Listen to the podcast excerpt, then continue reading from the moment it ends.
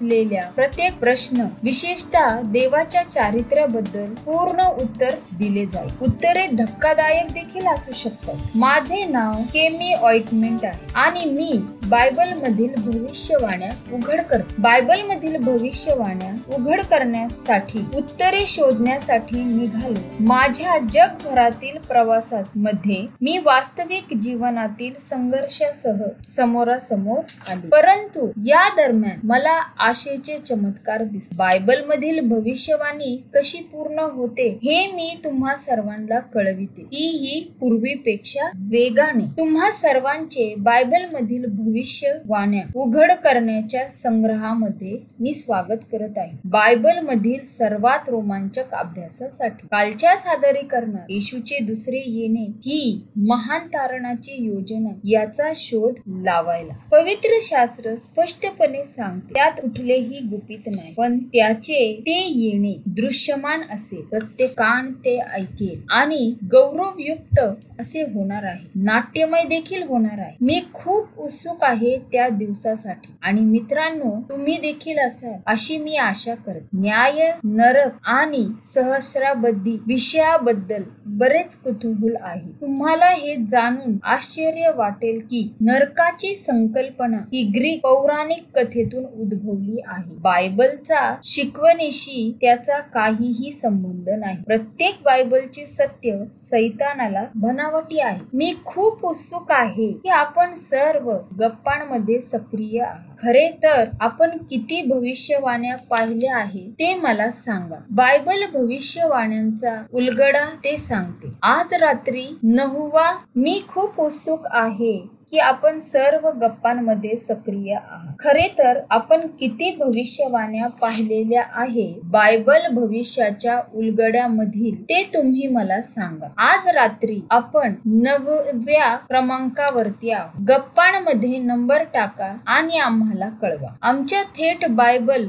प्रशिक्षकाने खूप सुंदर अहवाल दिला आहे. मला विचारत असलेल्या उत्कृष्ट प्रश्नांबद्दल. तुम्ही आमच्या ऑनलाईन बायबल शाळेत सामील झाल्याबद्दल मी खूप उत्सुक आहे. जर तुम्ही खालील बटन दाबले तर लक्षात ठेवा मागील संग्रह देखील पाहण्यात तुम्हाला मिळतील. A R W dot Bible वर सर्व मिळून आपण आता प्रार्थना करूया आजच्या उजाड ओसाड संदेशासाठी. स्वर्गीय पित्या विश्वासाचा राजा आमच्या मनाच्या राजा परमेश्वरा मला पूर्णपणे मोकळे कर. तू माझा पवित्र आत्म्याने भरून काढ. माझी तुझ्यावर प्रीती आहे आणि तू माझ्यावर प्रीती करतो. परमेश्वरा आणि तुझे शब्द समजण्यास आम्हाला तू मदत कर. आम्हाला ठाऊक आहे तू देखील आमच्यावर प्रीती करतोस. ज्याप्रमाणे तू आपला एकुलता एक पुत्र दिला. धन्यवाद. धन्यवाद देवा तुझ्या प्रेमाबद्दल. तू तारणाचा मार्ग आमच्यासाठी मोकळा केला आहे. सामर्थ्यशाली आणि येशूच्या मौल्यवान नावाने ही प्रार्थना केली म्हणून तो ऐक आमेन. मला तुम्हाला सांगू द्या. मी आणि माझे चित्रपट बनविणारे सहकारी मॅडगास्करच्या धोकादायक रेड झोनच्या प्रवासात होतो. त्यांच्या जीवनाबद्दल लघु चित्रपट तयार करत होतो.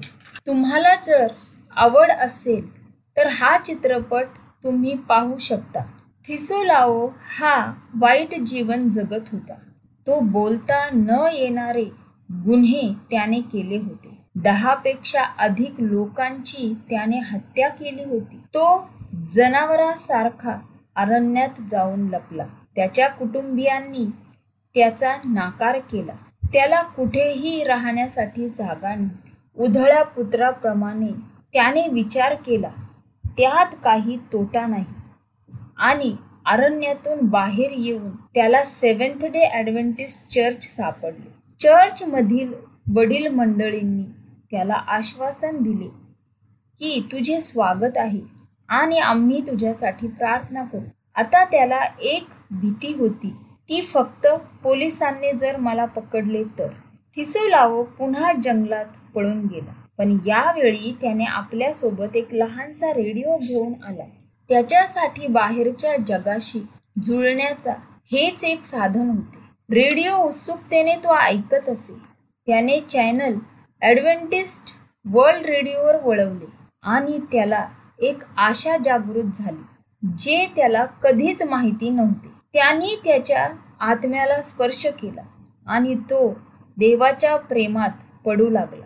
कोण त्याच्या सारख्या पाप्याला क्षमा करील आपल्या नवीन मित्र येशूबद्दल त्याला खूप उत्सुकता होती. थिसोलाओने दुसऱ्या गुन्हेगारांना बोलवण्यास सुरुवात केली. ते देखील लाकडामागे लपून रेडिओ ऐकू लागले. समजूत घालू लागले की तारण ख्रिस्तापासून आहे. थिसोलावो आणि पंधरा गुन्हेगार अरण्यातून बाहेर निघाले. बाप्तिस्मा घेण्यासाठी ॲडव्हेंटेज चर्चमध्ये आज थिसोलावो मुक्त जीवन जगत आहे ख्रिस्तामध्ये. तो खुनी गुन्हेगार होता पण तो दुसऱ्यांना बायबलच्या सत्याकडे नेत आहे. देवाच्या वचनाद्वारे घडून आलेल्या बदलाबद्दल तो इतरांना सांगतो. त्याच माहितीद्वारे आपण आजचा हा नववा संग संग्रह अभ्यासणार आहोत. आपण जगाच्या इतिहासातील शेवटच्या काळात जगत आहोत. जीवन हे आता जवळजवळ संपतच आले आहे. हे जग थरारत आहे आणि पडण्यासाठी तयार आहे. अत्याचार दंगल हिंसा ज्या आपण पाहतो या सर्वत्र घडत आहे. त्याचे लवकरच येशू परत येणार आहे हे दर्शवतात. हे आपण शिकलो बायबलमधून. आपल्याला एकच संधी आहे ती म्हणजे परीक्षेचा काळ. त्याच काळात आपण जगत आहोत. पवित्र शास्त्र काय सांगते? येशूच्या दुसऱ्या येण्याविषयी. जेव्हा नीतिमानांना स्वर्गात घेतले जाईल आणि ज्यांनी येशूचा स्वीकार केला नाही ते पृथ्वीवर मरतील. प्रगटीकरण एक हजार वर्षाच्या काळाविषयी सांगतो. त्यालाच दुसऱ्या भाषेत सहस्राब्दी म्हणतात. एकत्र मिळून आपण सहस्राब्दी एक हजार वर्षाच्या काळ बायबलमधून अभ्यासणार आहोत. सुरुवातीच्या आणि शेवटच्या ज्या घटना नमूद केल्या आहेत त्या येशू सांगत आहे प्रगटीकरण बावीस सात मध्ये. पहा मी लवकरच येत आहे. या पुस्तकातील संदेश वचन पाळणारा धन्य. मित्रांनो देव आपल्याकडे दुर्लक्ष करत नाही. त्याने त्याचे वचन लिखित करून ठेवले आहे ज्याद्वारे सर्वांना समजण्यास सोपे जाईल. भविष्यवाणीचा अभ्यास करताना त्याचे स्पष्टीकरण बायबल करते. प्रत्येक चिन्हाचे स्पष्टीकरण बायबल करते. आपल्याला शोधण्याची गरज नाही.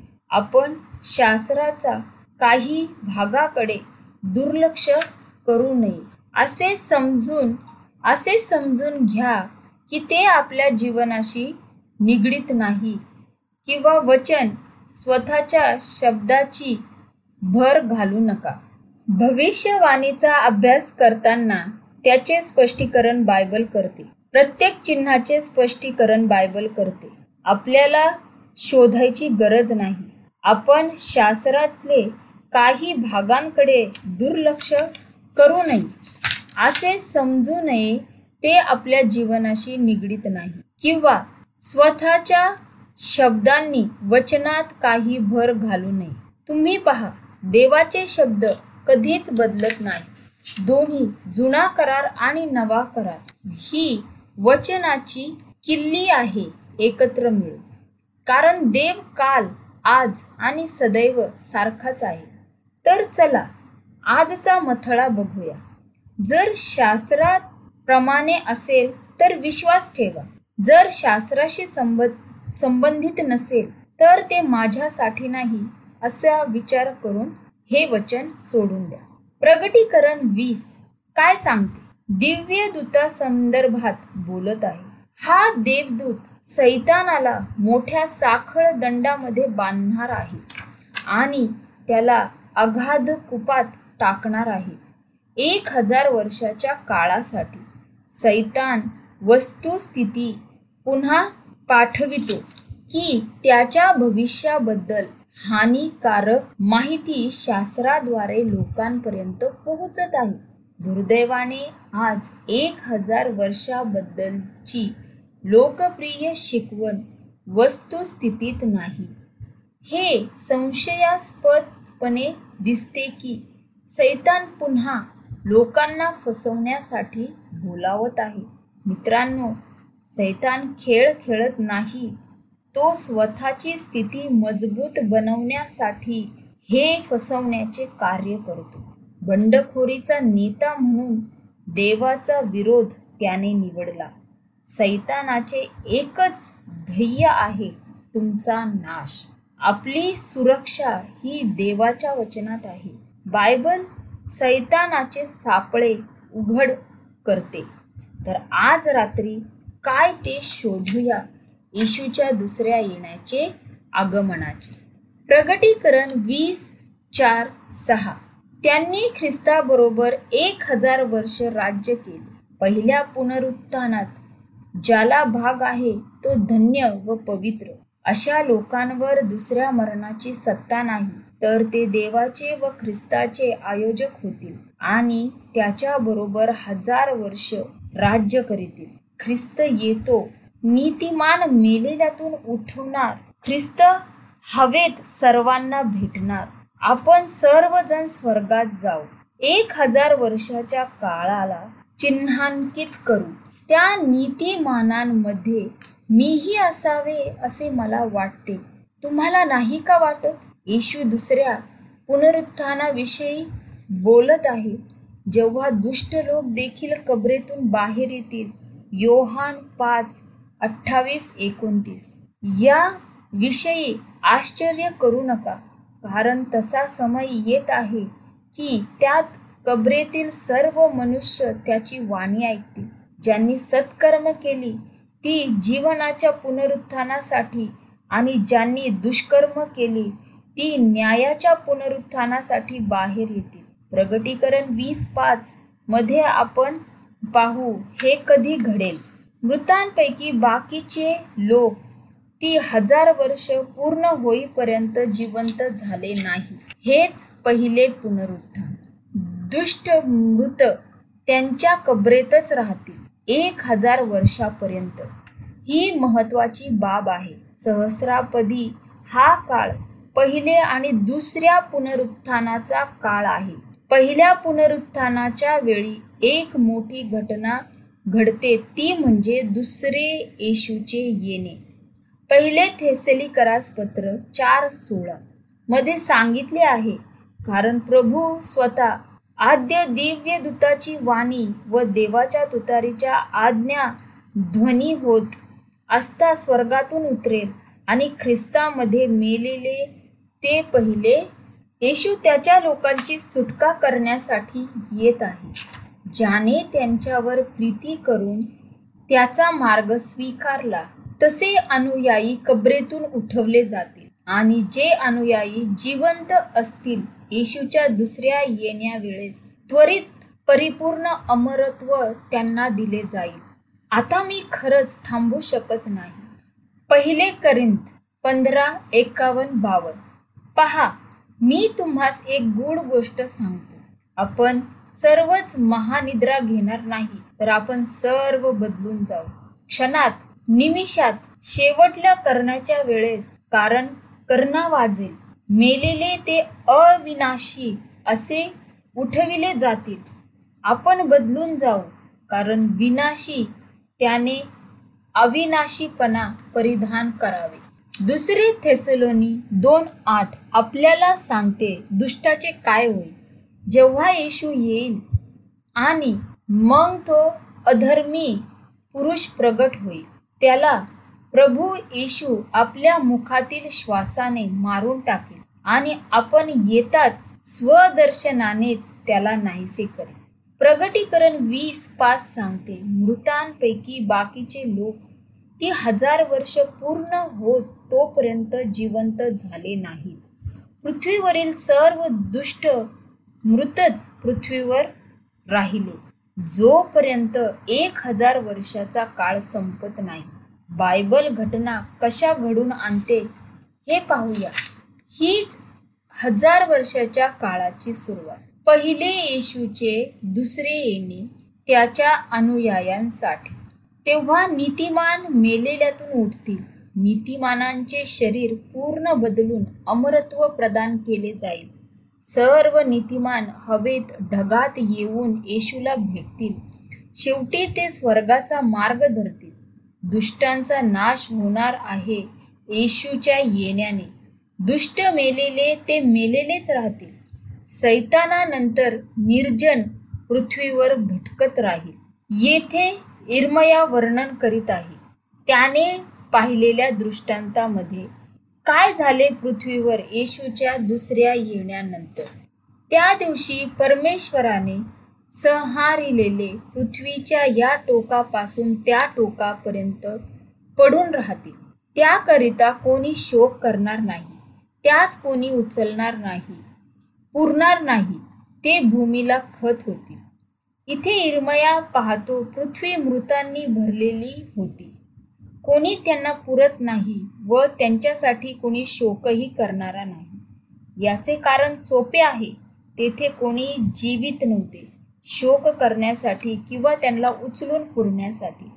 कारण हजार वर्षाच्या काळात नीतिमान स्वर्गात जातील दुष्ट मेलेलेच राहतील. काहींचा विचार असे आहे की दुसरी संधी देखील आहे हजार वर्षाच्या काळात. पण पुढील वचन सांगते की दुसरी संधी बिलकुल नसणार. हे हरवलेले ते एक हजार वर्षाच्या काळात मृतच राहतील. मृतांनी पृथ्वी व्यापून जाईल. त्यांच्यासाठी शोक करण्यास कोणी उरणार नाही. इरमया चार तेवीस आणि पंचवीस जास्त स्पष्टीकरण देते. तेवीस वचन. हजार वर्षाच्या काळात पृथ्वीची स्थिती कशी असेल? मी पृथ्वी पाहिली तो ती वैराण व शून्य झाली आहे. आकाशाकडे पाहिले तो त्यात प्रकाश नाही. पंचवीसावं वचन. मी पाहिले तो कोणी मनुष्य नाही व आकाशातील सर्व पक्षी उडून गेले आहे आता आपण यशया चोवीस तीन आणि एकोणावीस काय म्हणतात ते पाहू पृथ्वी अगदी रिक्त होईल. तिची लूट होईल. कारण परमेश्वर हे वचन बोललं आहे. एकोणावीसावे वचन. भूमी अगदी फाटून गेली आहे. भूमी साफ फुटून गेली आहे. भूमी अतिशय हादरून गेली आहे. या वचनांनी पृथ्वीवरील ओसाडपणाचे स्पष्ट चित्र रंगविले आहे. बायबल एका अथांग खड्ड्याचे वर्णन केले आहे. ज्यात सैतानाला एक हजार वर्षाच्या काळात बांधून ठेवले जाईल. प्रगटीकरण वीस एक ते तीन. नंतर मी एका देवदूताला स्वर्गातून उतरताना पाहिले. त्याच्याजवळ अगाध कुपाची किल्ली होती व त्याच्या हाती एक मोठा साखळदंड होता. त्याने दियाबल व जो सैतान म्हटलेला जुनाट साप म्हणजे अजगर यास धरिले. एक हजार वर्ष बांधलेले राहण्यासाठी त्याला बांधून अगाध कुपात टाकिले. आणि हजार वर्ष होणे हजार वर्ष पूर्ण होत तोपर्यंत त्याने राष्ट्रास आणखी ठकवू नये म्हणून वरून बंद करून त्यावर शिक्का मारला. त्यानंतर त्याला थोडा वेळ सोडले पाहिजे. ह्या वचनाशी तुलना करून आपण अगाध कुपाला पाहू शकतो. पृथ्वी सर्व दंगलग्रस्त झाली आहे. तेथे मनुष्य उरलेले नाही. एकूण फक्त तेथे अंधार आहे. श्वापत सैतान बांधलेला आहे. प्रगटीकरण वीस तीन. आणि हजार वर्ष पूर्ण होत तोपर्यंत त्याने राष्ट्रास ठकवू नये म्हणून वरून बंद केले. त्यावर शिक्का मारिला. त्यानंतर त्याला थोडा वेळ सोडिले पाहिजे. त्याला त्या काळासाठी जाणीव होईल की या वेळेला सैतानाला आपल्या सर्व वाईट कृत्यांची आठवण होईल आणि हाच त्याचा निकाल आहे. त्याला अक्षरशः खड्ड्यात साखळदंड घालून त्याचे वाईट काम थांबू शकणार नाही. तो कोणालाही यापुढे कोणालाही मोह देऊ शकणार नाही. कारण दुष्ट पृथ्वीवर मरण पावला आहे. आणि नीतिमान स्वर्गात आहे. सैतान हा एकटाच आहे. पृथ्वीवर त्याला बांधून ठेवलेले साखळ दंड हे धातूंचे नाही पण ती साखळी परिस्थितीची आहे. आता हजारो वर्षाच्या काळात स्वर्गात नीतिमान लोक काय करतात ते पाहूया. न्याय निवाड्याच्या न्याय निवाड्यामध्ये सहभाग ते घेणार आहे. प्रगटीकरण वीस चार नंतर मी आसने पाहिली त्यावर कोणी बसले होते. त्यास न्याय निवाडा करण्याचा अधिकार दिला होता. आणि येशू विषयीच्या साक्षीमुळे व देवाच्या वचनामुळे त्यांचा शिरच्छेद झाला आहे. ज्यांनी श्वापदाला व त्या मूर्तीला नमस्कार घातला नव्हता आणि आपल्या कपाळावर व आपल्या हातावर त्याची खून घेतली नव्हती. ही खून उद्या रात्री आपण अभ्यासणार आहोत. कृपा करून चुकवू नका. आणि ते जिवंत राहिले आणि त्यांनी ख्रिस्ताबरोबर एक हजार वर्ष राज्य केले. ह्या न्याय निवाड्यात संत सहभागी होतील व सहस्राब्दी दरम्यान स्वर्गात राहतील. न्याय निवाडा प्रत्यक्षात काय आहे आणि काय नाही यातील काही मुद्दे पाहूया. प्रथम मुद्दा. न्याय निवाड्यात नीतिमान उद्धार होण्यासाठी ढोंग करत नाही. ख्रिस्ताचे दुसरे येणे हे सर्व तारण झालेल्या लोकांचा निवाडा आहे. प्रगटी बावीस बारा मध्ये पाहूया. पहा मी लवकर येतो. आणि प्रत्येकाला ज्याच्या त्याच्या कर्माप्रमाणे त्यास देण्यास माझ्याजवळ वेतन आहे. आपण पाहत आहोत की येशू ख्रिस्त अनंतकालिक जीवन प्रतिफळ म्हणून देत आहे. जे त्याच्याशी निष्ठावान होते आणि त्याचे अनुयायी म्हणून दृढ राहिले होते. दुसरे न्याय निवाडा हजारो वर्षाच्या कालावधीत मेलेल्या दुष्ट लोकांबद्दल आहे. प्रगटीकरण वीस बारा म्हणते मग मृत झालेल्या लहान थोरांना मी राजासनापुढे उभे राहिलेले पाहिले. त्यावेळी पुस्तके उघडली गेली. तेव्हा दुसरे एक पुस्तक उघडले गेले ते जीवनाचे होते. आणि त्या पुस्तकात जे लिहिले होते त्यावरून मृतांचा न्याय ज्यांच्या त्यांच्या कर्माप्रमाणे ठरविण्यात आला. जे स्वर्गातील लोक आ लोक हे पाहतील की जे हरवलेले होते ते का हरवले? तिसरे कारण आहे न्याय निवाडा हा शिक्षा देण्याचा काळ ठरवितो. सैतान आणि त्याच्या दूतांना. जे हरविलेले आहे त्यांचा न्याय निवाडा ठरवितो. आणि ते विचार करतात ज्यांच्यावर आपण प्रेम केले ते स्वर्गात का नाही? शेवटी या न्याय निवाड्याचा हेतू विनाशकारी पापांची समस्या कायमची मिटवितो. दोघेही मानव आणि देवदूत समजतात आणि उघडपणे कबूल करतात की देव सर्वदा प्रेमळ न्यायी आणि प्रामाणिक आहे. शेवटी न्याय निवाड्याच्या वेळी देवाचे चरित्र सिद्ध केले जाईल. दोघांसाठी मानवासाठी आणि देवदूतांसाठी. आमच्या सर्व प्रश्नांची उत्तरे आपल्याला मिळाली आहे देव आधीच सर्व काही समजू शकतो. न्याय निवाडा त्याच्या फायद्यासाठी नाही तर आपल्यासाठी आहे. देव खूप दयाळू आहे. तर आपण पुनरावलोकन करूया. हजार वर्षाचा काळ तिची परिस्थिती आणि घटना. संत या न्याय निवाड्यात सहभागी होती. तेव्हा दुष्ट उजाड झालेल्या पृथ्वीवर संपूर्ण अंधारात असणार. आणि पृथ्वीवर कोणीही जिवंत राहणार नाही. पण सैतान आणि त्याचे दूत हजार वर्षाच्या काळात थांबलेले असतील. योहान लिहितो प्रगटीकरणामध्ये एकवीस दोन. तेव्हा मी पवित्र नगर नवे येरुशलेम देवापासून स्वर्गातून उतरताना पाहिले. ते नवऱ्यासाठी शृंगारलेल्या नवरीप्रमाणे सजविलेले होते. जर आपण काल रात्रीचे सादरीकरण बचाव पाहिले नसेल तर आपण प्रगती एकवीसमध्ये त्याची झलक पाहिली आहे. तुम्हाला हे ठाऊक आहे का? पवित्र शास्त्र आपल्याला हे देखील सांगते की हे पवित्र नगर पृथ्वीवर कोठे स्थापित होईल? जकरा चौदा चारमध्ये. आणि त्या दिवशी यरुशलेमासारखे पूर्वेस असलेल्या जैतून झाडाच्या डोंगराला त्याचे पाय लागेल. तेव्हा जैतुनाच्या डोंगरावर पूर्व पश्चिम दुभागून मध्ये एक मोठे खोरे उत्पन्न होईल. अर्धे डोंगर उत्तरेकडे व अर्धे डोंगर दक्षिणेकडे सरेल. प्रिय मित्रांनो नुकतेच जैतुनाच्या डोंगरावर मी आणि माझे सहकारी चित्रीकरण करण्यास गेलो होतो आणि विचार करताच तेथे पवित्र नगर असणार आहे हे माझ्या लक्षात आले. जेव्हा येशू जैतुनाच्या डोंगरावर उभा राहिला डोंगर पसरून एक मोठे मैदान तयार झाले आणि तोच पवित्र निवास मंडपाचा पाया होता. विचार करा जेव्हा येशू तिसऱ्यांदा येईल एक हजार वर्षाच्या शेवटी तो आपल्या संतांना संघे घेऊन येणार आहे.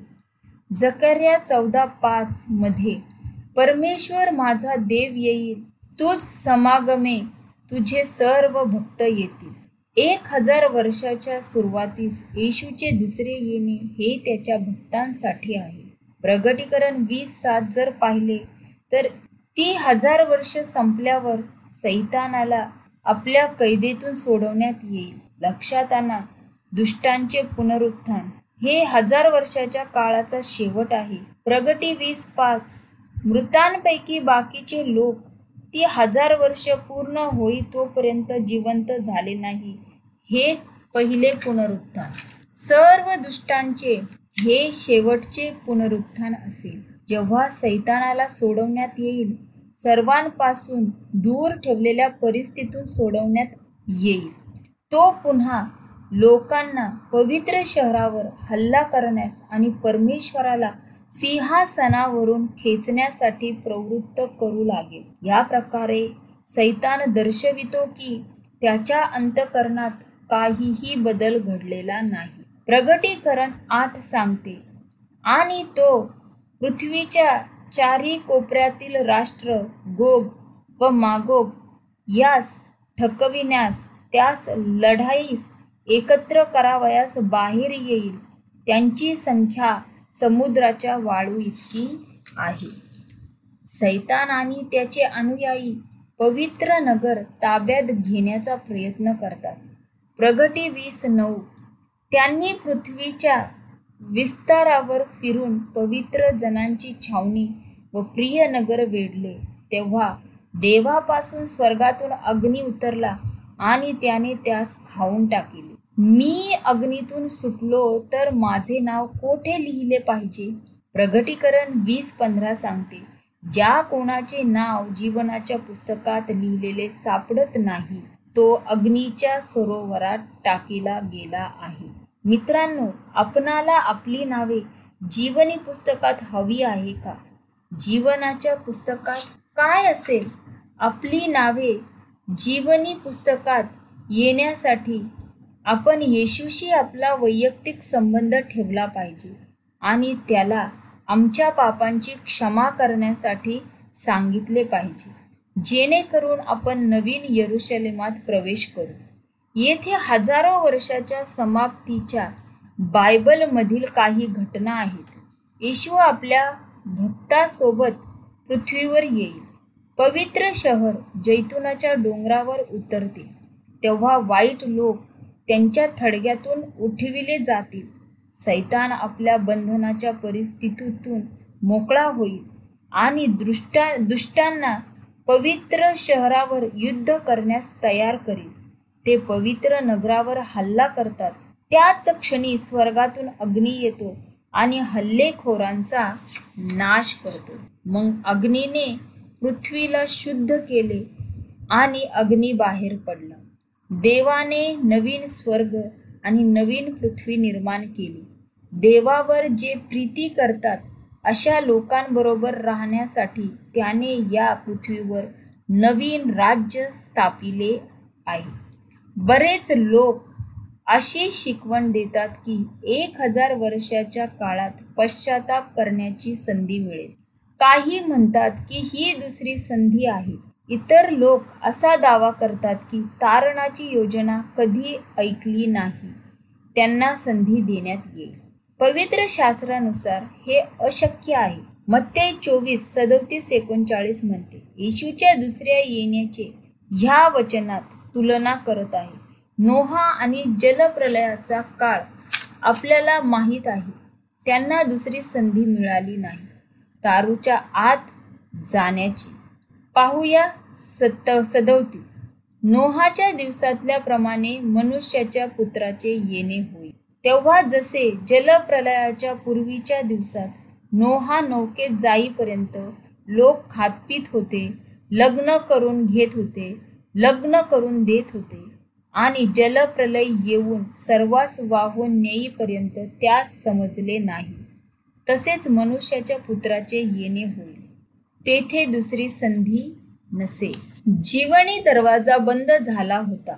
सुरक्षित तारूत येण्यासाठी ज्यांनी देवाचे आमंत्रण नाकारले होते त्यांच्यासाठी ते सर्व जलप्रलयात वाहून गेले. सहस्र वर्षाचा काळ पृथ्वीवर वैभवाचा आणि शांतीचा असणार नाही. हे तंत्रज्ञानाच्या प्रगतीचे किंवा दुष्टांसाठी दुसरी संधीचे ठरणार नाही. सर्व मानव जातीचे परिवर्तन होणार नाही. सुरुवातीला आणि नंतरही ख्रिस्त आणि तारण झालेले दोघेही हजारो वर्षात पृथ्वीवर राहणार नाहीत. सत्य हे आहे की जोपर्यंत तारणाची सुवार्ता सर्वांना पोहोचतच नाही तोपर्यंत येशूचे होणार येणे होणार नाही. प्रत्येक व्यक्ती यासाठी विचार करीतील किंवा विरोधात असतील. सर्व राष्ट्रात साक्ष व्हावी म्हणून राज्याची ही सुवार्ता सर्व जगात गाजविली जाईल. तेव्हाच शेवट होईल. आत्ताच आज रात्री आपण या भविष्यवाणीचा भाग आहोत. हा सुवार्ता संदेश जगातील प्रत्येक क्षेत्रात प्रवाहित केला जात आहे. देव काहीतरी नेत्रदीपक करत आहे. आता देव केवळ हरवलेल्या लोकांचा नाश करण्यासाठी त्यांचे पुनरुत्थान का करतो? हरवलेल्या वैयक्तिकरित्या देवाच्या न्यायालयात जाण्याची गरज आहे. प्रत्येकाला स्वर्गातील पुस्तकातील पुराव्याची नोंद घेण्याची गरज आहे. काय कारण आहे? ते पवित्र शहराच्या बाहेर आहेत. त्यांच्या समोरील तत्वांनी ते कबूल करतील की परमेश्वर हा नीतिमान आणि सत्य आहे. सर्व न्याय निवाड्यासाठी. रोमकरास पत्र चौदा दहा ते बारा सांगते. तर तू आपल्या भावाला दोषी का ठरवितोस? किंवा तू आपल्या भावाला तुच्छ का मानितोस? आपण सर्व देवाच्या न्यायासमोर उभे राहावयाचे आहोत. कारण प्रभू म्हणतो जर मी जिवंत आहे तर मज पुढे प्रत्येकजण गुडघा टेकील व प्रत्येक जिव्हा देवाचे सांत्वन करेल असा शास्त्रलेख आहे. तर मग आपणातील प्रत्येक जण स्वतःचा हिशोब देवाला देईल. प्रगटी एकोणावीस दोन. कारण त्याचे न्याय निर्बंध सत्य व नीतीचे आहे ज्या मोठ्या कळवंतिनीने आपल्या जार कर्माने पृथ्वी भ्रष्ट केली तिचा न्याय निवाडा त्याने केला आहे. आपल्या दासाच्या रक्ताबद्दल तिचा सूड घेतला आहे. तुम्ही हे चुकवू नका. आमचे पुढे येणारे कळावंतीन कोण आहे? जे तारले ते साक्षीदार होतील. त्यांच्या गमावलेल्या प्रियजनांनाही देवाच्या अस्तित्वाचा व सामर्थ्याचा पुरावा मिळेल. तरी ते बंडखोरी करावयाचे निवडतील. त्यांना वाचवण्यासाठी काहीही करता येणार नाही. दुसरे पुनरुत्थान सर्व पृथ्वीला पाहण्याची परवानगी देतो की कोटपर्यंत सैतान व त्याचे दूत वाईट कृत्य करू शकतात. देव परमेश्वर पूर्ण ज्ञानाने सिंहासनारूढ आहे. तरी वाईट दुष्ट अजूनही देवाला आणि त्याच्या सर्व अनुयायांना नष्ट करण्याचा प्रयत्न करीतात. हे सर्वांना स्पष्ट आहे. जर हरवलेल्यांना जगण्याची परवानगी दिली तर ते स्वतःचा जीव धोक्यात घालतील. शेवटच्या प्रात्यक्षिकेद्वारे देव दयाळू आणि न्यायी आहे. सैतान व त्याच्या पापाचा नाश करण्यासाठी. आता तारलेले सर्वजण आणि पूर्ण जग कायमचे सुरक्षित राहतील. देवाच्या आश्वासनाद्वारे. नाहूम एक नऊ. परमेश्वराविषयी काय वाटते? तो पुरापुरा अंत करीत विपत्ती दुसऱ्याने येणे नकोच. आमेन. देवाचा अग्नी सर्व पाप्यांचा नाश करील आणि पृथ्वीचे शुद्धीकरण होईल. काही वेळ पवित्र शास्त्रात पाहूया. शास्त्र काय सांगते अग्नीबद्दल? सामान्यपणे त्याला नर्क म्हणून संबोधले आहे. बऱ्याच भाषेत अग्नीचा तलाव किंवा सरोवर शिक्षा देण्यासाठी आहे. त्याचे तारण झालेले नाही त्यांना. प्रगटीकरणात येशूने जवळजवळ अग्नीच्या सरोवराचा उल्लेख पंधरा वेळेस केला आहे. त्याद्वारे योहानास कळले की अग्नी हा स्थिर नाही कारण हे आवश्यक आहे सर्व पाप्यांना भस्म करण्यासाठी. बरेच लोकांना वाचून आश्चर्य वाटेल की जे हरवले आहे त्यांना रात्रंदिवस यातना सहन करावी लागणार? प्रगती वीस दहा. कारण अशा शब्दांमुळे देवदया आणि न्याय यावर प्रश्न उद्भवतात. दुष्टांना त्यांच्या असंख्य पापाबद्दल कायमची शिक्षा दिली जाते का? तीन हजार वर्षापूर्वी निधन झालेल्या पाप्यांना तीन हजार वर्षाची शिक्षा मिळेल आणि आज मरण पावले पावलेला पापा पाप्याचे सारखेच आहे. देव कशा प्रकारे पापांचा नाश करील? कारण पापांना अग्नीत दुःख भोगावयास आणि ओरडण्यास टाकले आहे. अग्नी शिक्षा दुष्टांना कधी होईल? पेत्र दुसरे पेत्र दोन नऊ. भक्तिमान लोकास परीक्षेतून सोडविणे व अधार्मिक लोकास शिक्षा भोगीत न्यायाच्या दिवसासाठी राखून ठेवणे हे प्रभूला कळले. न्यायाचा दिवस कधी आहे? योहान बारा अठ्ठेचाळीस. त्याचा न्याय करणारा एक जण आहे तेच शेवटल्या दिवशी त्याचा न्याय करीतील. मत्ते तेरा चाळीस ते बेचाळीस. यामध्ये जगाच्या शेवटचा उल्लेख केला आहे. एखाद्या व्यक्तीला आपण तुरुंगात पाठवणार नाही. जोपर्यंत तो न्यायाचा विचार करू शकणार नाही.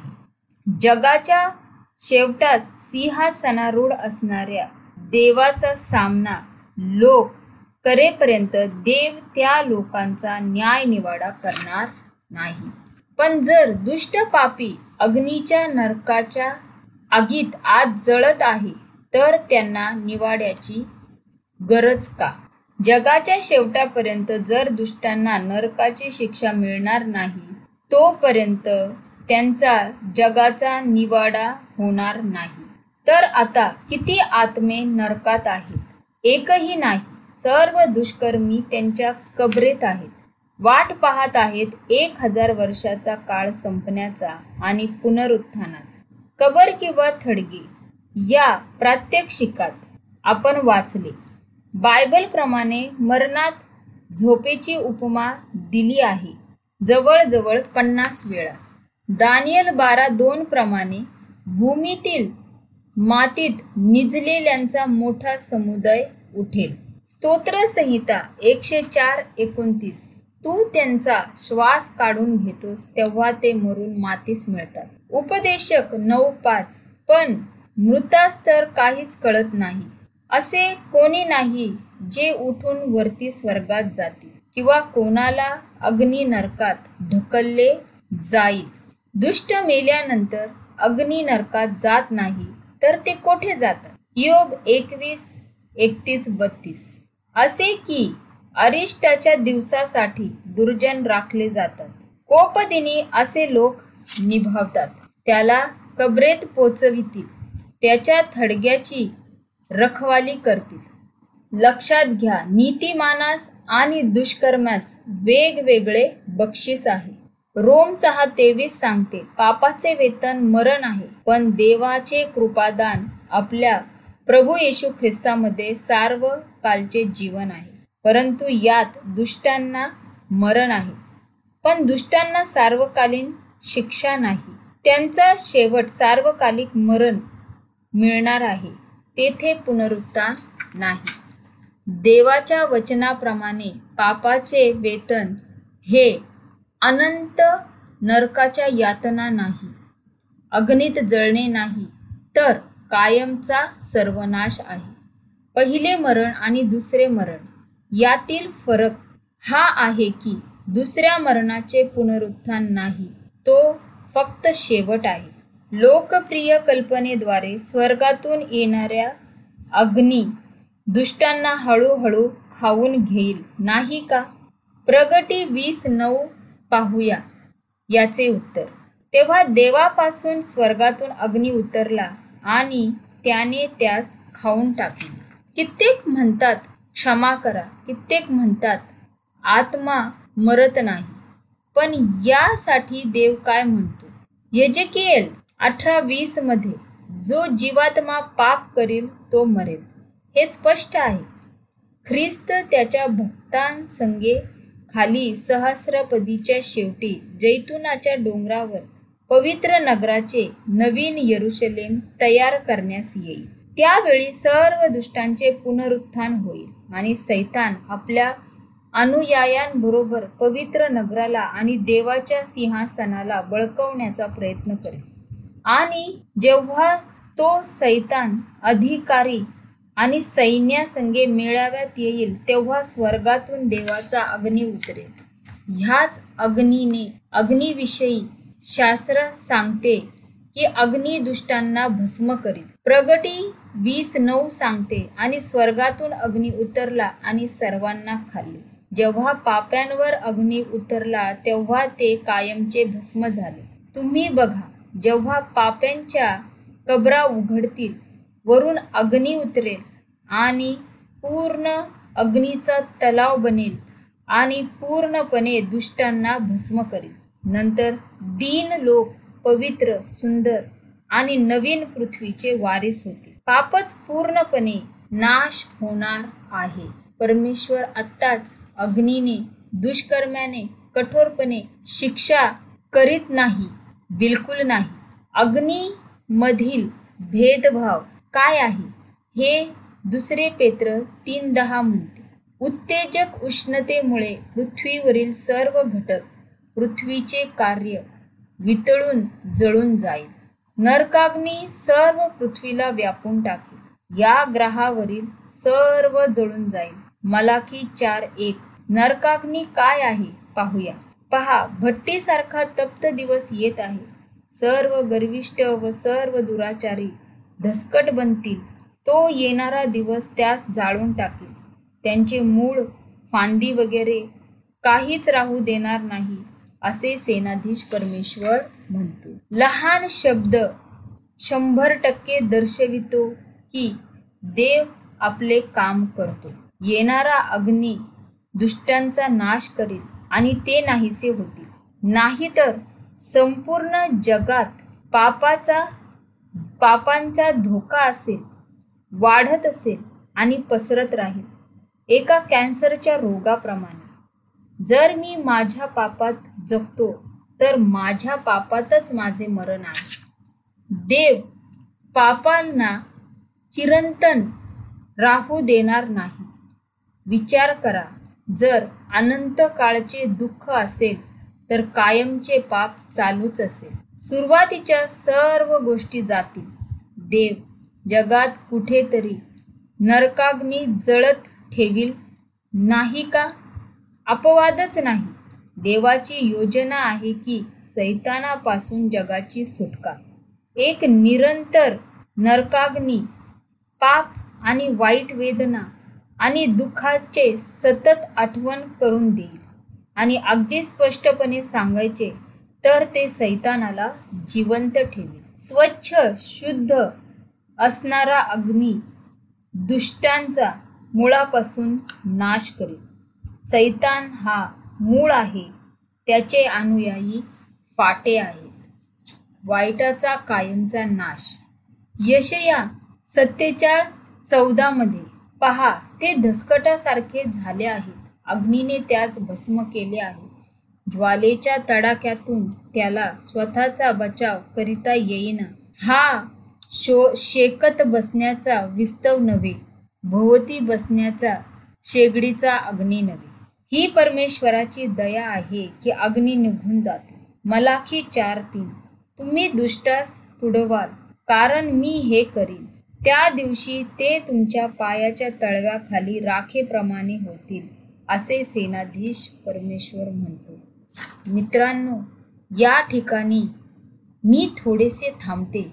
लक्षात ठेवा आपण या गोष्टी कडे दुर्लक्ष करून देवाच्या मार्गाचा स्वीकार करा आणि देवाच्या नगरात या. आपण नरकासाठी नाही तुमच्याजवळ स्वर्गीय राज्याची निवड आहे. घेऊन टाका. दावीद राजा स्तोत्रसंहितेमध्ये म्हणतो वाईट कोठे सापडणार नाही. जर आपण त्याच्या श्रमपूर्वक शोध केला तर. स्तोत्र सदवतीस दहा वीस म्हणते. थोड्याच अवधीत दुर्जन नाहीसा होईल. तू त्याचे ठिकाण शोधशील पण त्यांचा पत्ता लागणार नाही. दुर्जन तर नाश पावतील. परमेश्वराचे वैरी पूर्णाच्या क्षणिक शोभेसारखे होतील धुरासारखे नाहीसे होतील. तर वाईट सापडणार नाही कारण अग्नीच्या ज्वालाने ते धुरासारखे होते मनुष्याच्या विश्वासाप्रमाणे आपण रेखाटले की दुर्जन नरकात ओरडतील दयेसाठी पण हे साफ खोटे आहे. शास्त्र सांगते ते भस्म होऊन वाऱ्याने उडून जाणाऱ्या भुशासारखे होतील. त्यानंतर सर्व समाप्त होईल कायमचे. जेव्हा सैतानाला अग्नीत टाकले जाईल प्रगटीकरण वीस दहा प्रमाणे. त्यास ठकविणाऱ्या सैतानाला अग्नीच्या व गंधकाच्या सरोवरात टाकण्यात आले. त्यात ते श्वापत व तो खोटे संदेष्टे आहेत. सैतानाचे नक्की काय होईल? हेचकिया अठ्ठावीस अठरा एकोणावीस सांगते. खोटा व्यापार चालवून तू बहुत पातकी केली आणि म्हणून तुझ्यातून अग्नी निघून तुला खाऊन टाकील असे मी केले आहे आणि तू तुला पाहणाऱ्याच्या डोळ्या देखत मी पृथ्वीवर तुझी राख रांगोळी केली आहे. पापाचे वेत वेतन हे सार्वकालिक मरण आहे.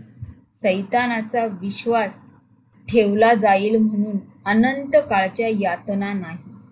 तुम्ही पहा सैतान देवाचे चारित्र्य बदनाम करून आपल्यामध्ये देवाची भीती निर्माण करतो. म्हणून तो सतत खोट्या गोष्टी पसरवितो. जसे चौदाशेच्या दशकात रोमन कॅथलिक चर्चमध्ये रोमन मूर्ती पूजाचा आविष्कार रोमन कॅथलिक चर्चमध्ये स्वीकारण्यात गेला. अंधविश्वासणाऱ्या लोकांना त्रास देण्यासाठी. या पाखंडी मताने यातनेचे ठिकाणी अस्तित्वात जाहीर केले. जिवंत आत्मा जिवंत आहे. आपल्या पापासाठी छळ सहन करण्यासाठी. जेव्हा ते पापापासून मुक्त होतील तेव्हा ते स्वर्गात प्रवेश करतील. असा विश्वास आहे की रोमन कॅथलिक चर्चला पैसे दिले ते अग्निज्वालापासून मुक्त होऊ शकतात. लोकप्रिय असे पुस्तक आहे पापी हे क्रोधित देवाच्या हातात. त्याचा लेखक जोनाथन एडवर्ड असे दर्शवतो की देव हा कटपुतळी चालवणारा आहे. मानवतेसाठी त्याच्या भव्य योजना आहेत. तो विश्वास ठेवतो की कोणत्याही क्षणी त्याच्या इच्छेप्रमाणे रागवलेला देव आपल्याला नष्ट करेल. तो देवाची भयानक माहिती प्रदान करतो की देवाने पाप्याला अग्नीच्या खड्ड्यात धरून ठेवले आहे आणि कोणत्याही क्षणी त्याला त्या खड्ड्यामध्ये सोडील. त्याचं म्हणणं आहे की देव आपल्याला नरकाच्या खड्ड्यात धरून राहतो एखाद्या आगीवरील घृणास्पद किड्यासारखे. तो तुमचा तिरस्कार करतो. सतराशे एक्केचाळीसमध्ये केनिफिक्टमध्ये मानवनिर्मिती मध्ये मानव निर्मिती संकल्पना लोकप्रिय झाली. ती म्हणजे भूतकाळातील पिशाच मूर्ती मूर्तीपूजन विश्वासणाऱ्यांनी चर्चमध्ये आणली. त्याचा खूप फायदा झाला. त्यांना आढळले की भीती एक शक्तिशाली यंत्रणा आहे. लाच देण्याच्या चुकीच्या शिक्षणेच्या भीतीने तुम्ही दान देण्याचे प्रमाण वाढवू शकता या भीतीमुळे किती मंदिरे भरून गेली. मित्रांनो आपण जेव्हा पवित्र शास्त्र वाचतो स्वर्गीय पित्याला हे आवडत नाही का? देव म्हणजे प्रेम कृपा शांती आहे. भीती नाही. सैतान देवाला चुकीचा दर्शवितो किती वाईट गोष्ट आहे की येशूची निर्मिती अनंत काळच्या छळाच्या शिकविण्यासाठी केली. पण येशूचा विचार पूर्णपणे भिन्न होता. तुम्ही आपल्या मुलाला भीषण गुन्ह्यासाठी एक तास जळताना पाहू शकाल का? जर तुमचे मूल आज्ञाभंग करतात तुम्ही स्वप्नात देखील पाहणार नाही का? त्याला मारत राहू वर्षभर एक महिनाभर एक आठवडा किंवा एक तास.